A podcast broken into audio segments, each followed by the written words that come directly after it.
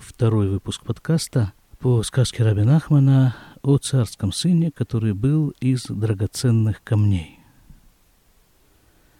Напомню немножко, о чем мы говорили в прошлый раз. Речь шла о одном царе, у которого не было детей, а ему страсть как хотелось детей. И там мы немножко затрагивали эту тему, почему вообще людям страсть как хочется детей. Ну и пошел он с этой проблемой. Сначала, как водится, к докторам. Они, как водится, слабо помогли. Тогда он решил обратиться к более действенным методам и издал указ. Указ о том, что все евреи должны молиться о том, чтобы у царя родился, наконец, наследник. Ну, евреи страшно перепугались, потому что в противоположном случае они уже опытные евреи – они знали, что происходит в противоположных случаях с евреями.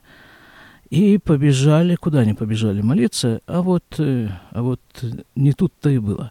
Они побежали искать цадика, праведника, чтобы он помолился. Праведник сначала отнекивался, но потом царь на него нажал. Он сказал ему, там написано было так, что царь начал разговаривать с праведником по-хорошему сначала. Ну, ты же, говорит, знаешь, чем это евреям грозит, если вдруг что. Праведник сказал, понял, Ваше Величество, помолился, родилась дочь. Дочь-то что у нас дочь? Да ничего у нас дочь, что с дочери-то возьмешь? У царя-то была идея наследника для того, чтобы ему царство передать. А дочь вырастет, выйдет замуж, и все, ищи свищи это царство. Уйдет на сторону. И мы чуть-чуть затрагивали, по-моему, да, в прошлый раз вот эту вот тему, а что это значит дочь, а что это значит э, сын, а что это значит э, передать царство, не передать царство. Так вот, передать царство – это в самых общих чертах, это вот, э, вот что.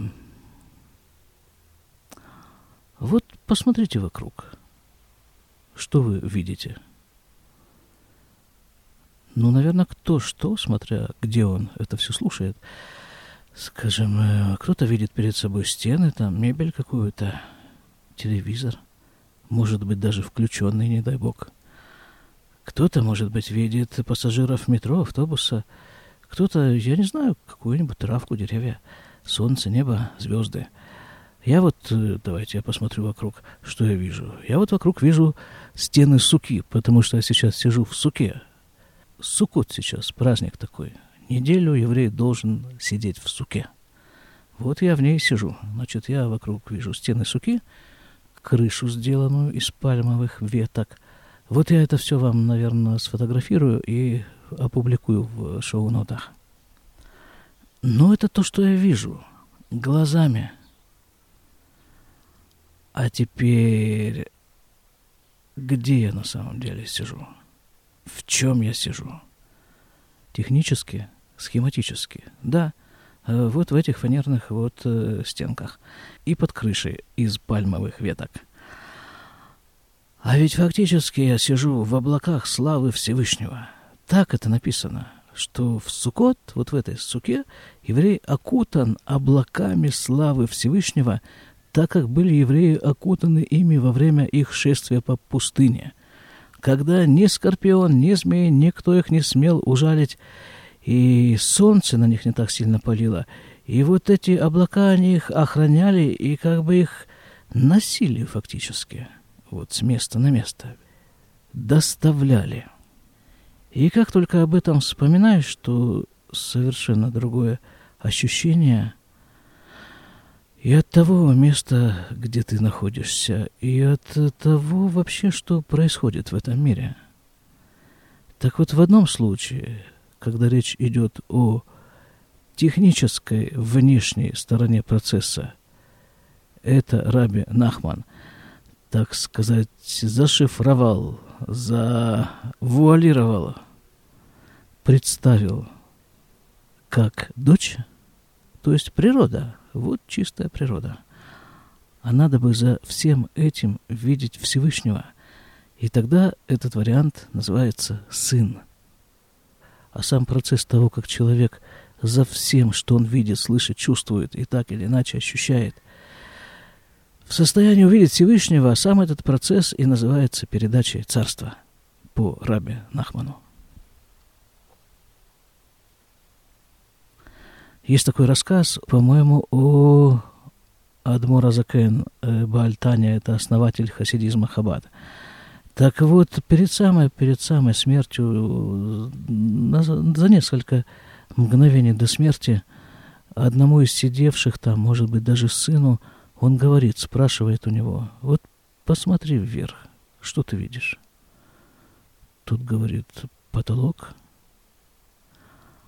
А Бальтаня говорит ему, а я уже давно не вижу здесь потолок. Я вижу ту силу, которая этот потолок держит. Но, говорит Рабин Ахман, во-первых, для того, чтобы рассмотреть за всем этим занавесом, в общем-то, который находится у нас перед глазами, рассмотреть за этим суть того, что происходит на этой сцене, то есть Творца, главное действующее лицо Творца. Для того, чтобы попасть в это состояние, во-первых, совершенно не обязательно быть при смерти.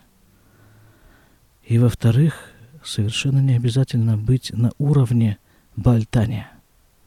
Каждый человек может это сделать. Хорошо, ты видишь сейчас перед собой стены. А кто поставил эти стены? А кто, в конце концов, дал тебе глаза, чтобы эти стены увидеть? А кто дал тебе вообще весь этот механизм зрения, чтобы ты это вот все рассмотрел? Кто? Скажешь, природа, мать? Ее? Это то, что мы в школе учили. Рабин Ахман просто предлагает нам всем перейти в следующий класс этой же школы. И даже пока еще не в выпускной. Продолжим. Да, я не сказал, девчушка-то была вполне такая смышленая, симпатичная, очень даже красавица небывалая. В четыре года она уже умела играть на музыкальных инструментах и знала множество языков. Приезжали из других стран цари, чтобы посмотреть на это чудо, такую замечательную девочку. И сам царь радовался этому всему страшно. Но девочка. А нам-то нужен мальчик. אחר כך נחשף המלך מאוד שיהיה לו בן, и после этого страшно захотел царь, чтобы был у него все-таки сын. Где шлютие мусевет мальхуто ли ижар, чтобы не ушло его царство чужому человеку. Вегазаршув али иудим шит полилюши и любен. И здесь он уже перескочил через этот вот первый этап предварительный. Там, помните, в самом начале он пошел сначала к врачам. Здесь он уже все понял. Он э, этих врачей перескочил, и пошел он сразу к евреям. Чтобы те помолились, чтобы у царя родился сын. Уаюмывакшим, умехапсим, этот цадик аналь велем отцоту. А они, евреи, тоже все поняли. Они уже прошли это все, у них уже наработанная схема. Они тут же бегут искать цадика. Вот того самого цадика, который первый раз так удачно все сделал.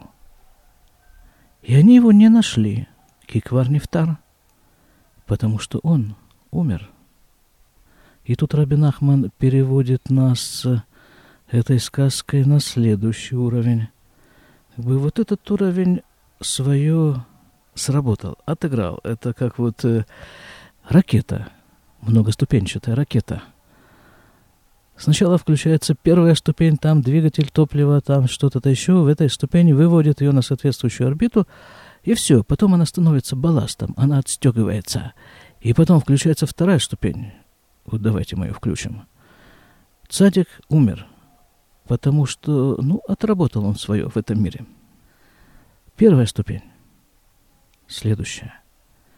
Увекшу от, вымацу от цадик ганус. И они искали еще и нашли другого скрытого цадика праведника. «Вам рулю шейтеля амелех бен» и сказали ему, чтобы дал сыну царя. «Вамар шейно юдея кляль». А он им, как и первый праведник, сказал, что он вообще не знает, о чем речь идет. Вот здесь я все-таки не удержусь привести одно такое соображение, которое я слышал от своего учителя Равагада, от которого, собственно, я и слышал и эти сказки, и их толкования. Так вот он как-то сказал, раскрывая какую-то там тему в уроке, не помню какую, что, в общем-то, ну вот кто должен подниматься на трибуну для того, чтобы что-нибудь сказать? Ну, эта ситуация, по идее, в идеале должна выглядеть вот таким образом. Вот тот человек, который бредет сейчас к трибуне, предположим, он вообще сто лет ему это все не нужно. Ни трибуна, ни эти вот спичи, ни речи, ничего этому не нужно. Он бы сидел себе там тихо где-нибудь в дальнем темном углу закрытом и занимался бы там своими делами. Но проблема. Некому, кроме него – сказать то, что нужно сказать. И приходится ему волей-неволей вставать из своего насиженного угла и идти в то место, откуда его будет слышно, и там что-то говорить. Ну, а уж если взялся говорить, то, то стараешься говорить об этом, ну, как бы максимально точно, что ли. И Равгат э, тогда сказал, что это одна из иллюстраций высказывания мудрецов «Бамаком эйн анашим тие иш» в том месте, где нет людей, будь человеком. Так вот, этот э, праведник сказал, что не знает он ни о чем вообще. Веудигу Амелех, и рассказали об этом царю, Вамарлу Амелех, Гамкен каналь, ну, и тут все идет по накатанной, тут все уже идет по накатанной. Царь опять э, его позвал и сказал ему так же, как и первому праведнику, «Алло, Иудим Баяди, вы хули, канал, и ты ведь знаешь, что евреи в моих руках» и так далее. А Марло Хахам и сказал ему праведник, «Эй, ну, зе цадик аналь», в скобках, вот этот самый праведник, вот о котором говорилось только что, «Тухаль ля сот маше ацаве», «А ты сможешь, — говорит он царю, — сделать то, что я тебе скажу?» «Амар Амелехен?» — сказал царь. «Да?» «Амар Луахахам» — и сказал ему мудрец, «Они цари шетави кола миней аваним то вот». Говорит мудрец, «Мне нужно, чтобы ты принес сюда все виды драгоценных камней». כי כל אבן טוב יש לו סגולה потому что у каждого драгоценного камня есть своя особенность. Он может помочь в чем-то особенном.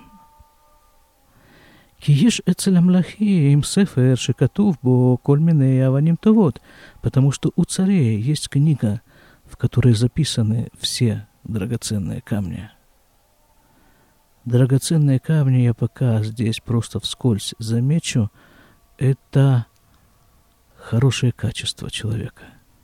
Амар Амелех сказал царь, они от сих эти мальхут, где ели бен, говорит царь, да я пол царства отдам, только чтобы у меня был сын. Ну да, потому что если не будет у него сына, то все царство уйдет на сторону. То есть мы так и останемся существовать в рамках законов природы, не видя ничего и никого, кто за этим стоит. И кто эти законы устанавливает. И кто их поэтому может менять по своему желанию в любой момент.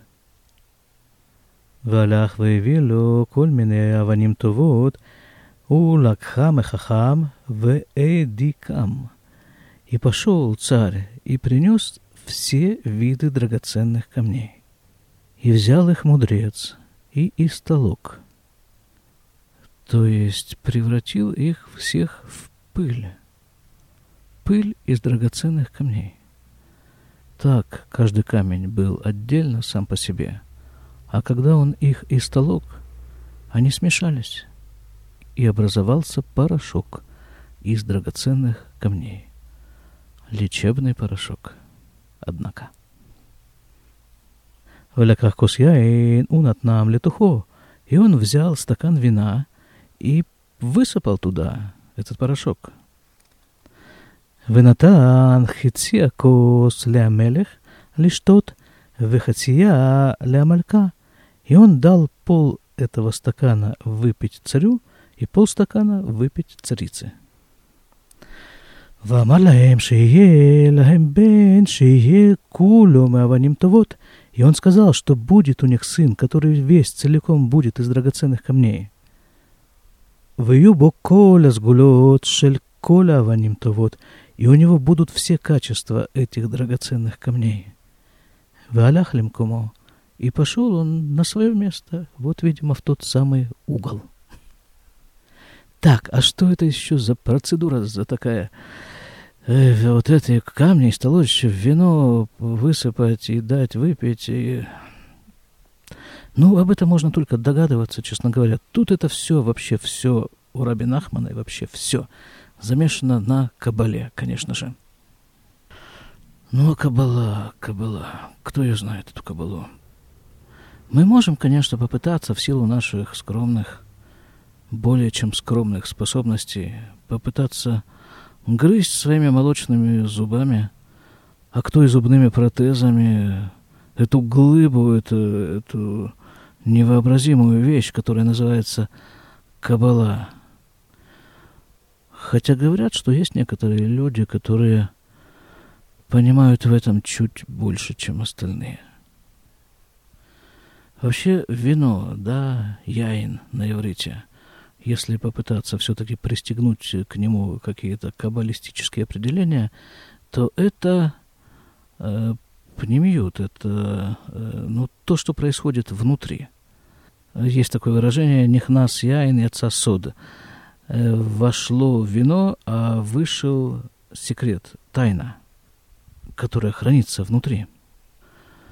То есть в любом случае можно понять, что родить ребенка, да еще и сына, это очень и очень непростое занятие на самом-то деле. Я имею в виду такого сына, к которому перейдет царство. Так, праведник пошел к себе на свое место, Вэльдабен, и родила сына.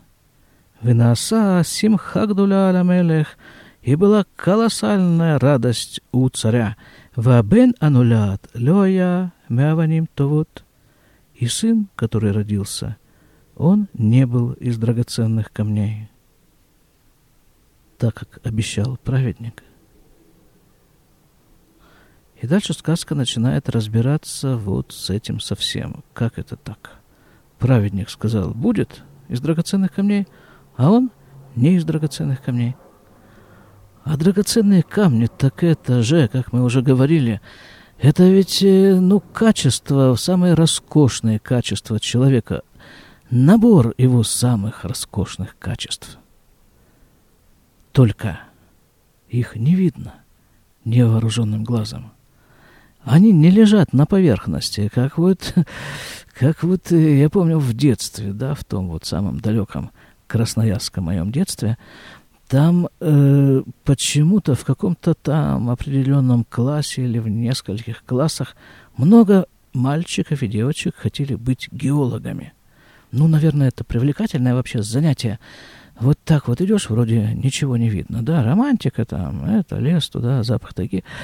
И все. А, а вот за этим вот, за всей этой романтикой, там что-то такое кроется, какие-то залежи золота или там какого-нибудь угля или еще чего-то такого, но его не видно, и до него нужно докопаться, нужно найти, добраться, как-то вот опознать, распознать вот это место, где это все находится, и найти там вот эти вот самые драгоценные камни. А для этого нужно ну, на какой-то высшей степени уверенности знать, что они там есть. И то, что ты их сейчас не видишь, это еще ничего не значит. Вот так вот обнаружить в себе эти драгоценные камни, в себе и в каждом человеке, который возле тебя находится, и на некотором отдалении от тебя находится, обнаружить там где, э, вот эти камни драгоценные, Это совершенно геологическое такое предприятие. Но потом отдельное занятие вышку устанавливать, нефти, э, вот это вот, какие там вышки бывают в тех местах, где нефть залегает. Ну и добывать, и качать, и... Ну, в общем, работа. Работа не легкая. Но даже не то, что приятно, это не то определение. Это просто единственная работа, для которой человек родился в этот мир со всеми его драгоценными камнями, по нему разбросанными.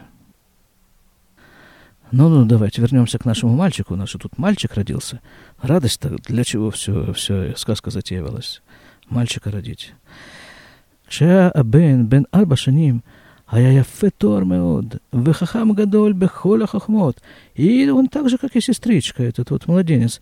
Когда ему исполнилось четыре года, он уже был колоссальный мудрец во всех премудростях.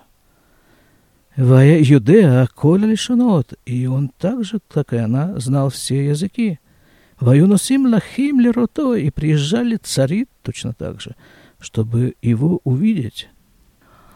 Значит, вот эти вот все премудрости, которыми он овладел, и языки, которые он знал, и все эти совершенно замечательные, совершенно Нобелевские премии. И вот все то, что обычно в этом мире принято считать критериями развития этого мира и человека, это все еще далеко, далеко не драгоценные камни, не те драгоценные камни, о которых говорит сказка. Это все в рамках природы. Два плюс два сколько будет? Правильно. И если мы уже вот сегодня как-то очень часто затрагиваем школьную тематику, еще воспоминание одно на меня нахлынуло из э, какого-то класса средней школы, что вот мы живем обычно в системе эвклидовой геометрии. Там, где э, я могу путать название, все-таки уже прошло лет изрядно с тех пор, когда я услышал впервые эти слова. А лезть в интернет, копаться, ковырять, все это искать как-то... Ну, не хочется. не хочется. Да, так вот, мы живем в системе эвклидовой геометрии, где кратчайшим, скажем, расстоянием между двумя точками является прямая. А есть еще система неевклидовой геометрии, и она не единственная. Есть еще какие-то системы, где э, совершенно другие законы действуют. Мир разнообразен, а миры тем более. И то, что этот сын умудрен в различных премудростях и знает все языки, и по этому поводу приезжают цари отовсюду на него смотреть, это все в рамках критериев успеха этого мира, даже не столько мира, а, как это Ленин говорил, это опять же в школе, там в школе все это, все это в школе было. Висело даже над доской такой лозунг. Что-то там человечество а, обогатим свою память знанием тех богатств, которые выработало человечество. А это мизер. Рабин Ахман предлагает идти намного дальше. Отстегнуть от себя вот эту первую ступень, которая и была школа, с ее обогащением знаниями о законах природы. Бог правит миром. Этого почему-то мне в школе не сказали. А это основное. Вот на этом мы сегодня попрощаемся. А теперь еще раз посмотрите вокруг. До свидания.